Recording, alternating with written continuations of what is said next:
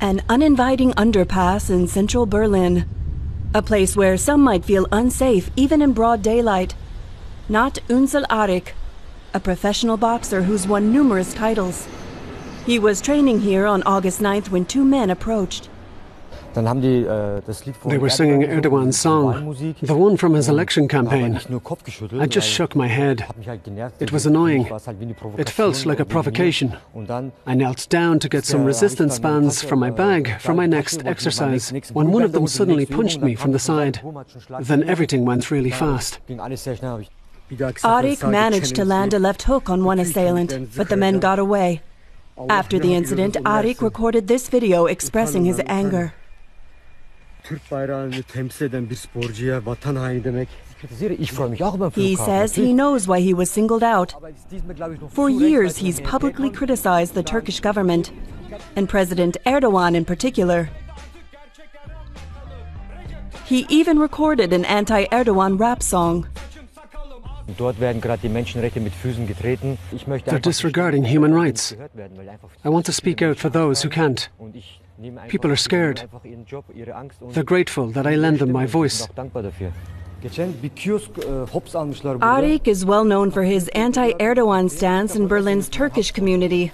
It's forced him to avoid certain parts of town.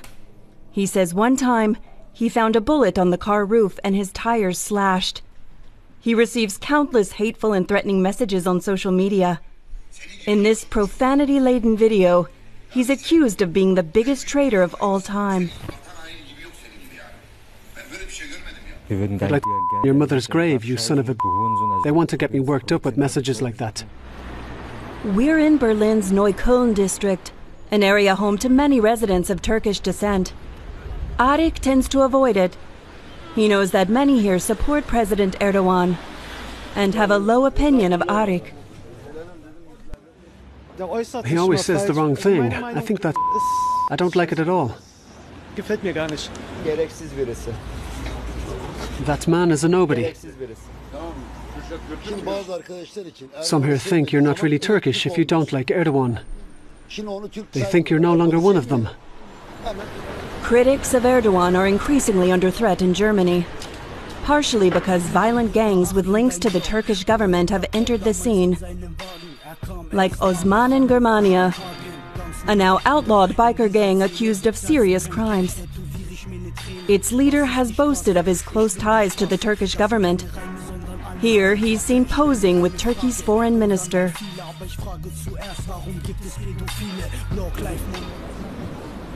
Germany's opposition parties are alarmed.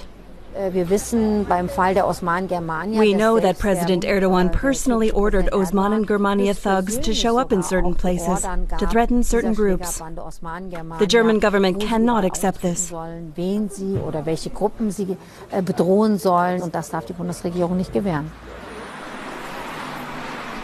We contacted the Turkish embassy in Berlin for comment, but received no answer. German authorities are taking the situation very seriously. According to Berlin police, authorities are aware of a blacklist with names of Turkish and Kurdish opposition figures living in exile. Erk Acar suspects he's on that list.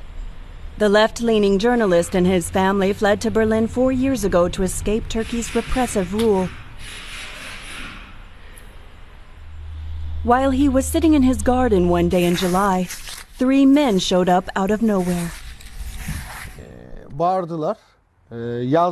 They yelled at me in Turkish, stop writing. Then they attacked me. I can't remember the rest. They injured the journalist and only left after some neighbors rushed to Acar's aid. Acar thinks the incident is linked to one of his most recent articles. It dealt with a businessman and a close friend of Interior Minister Soylu, who amassed great wealth with tax money and sells guns on the side. Outspoken Erdogan critics like Unsal Arik see their safety at risk. So far, none of the attackers have been identified. Even so, Arik refuses to be intimidated, neither in the boxing ring nor anywhere else.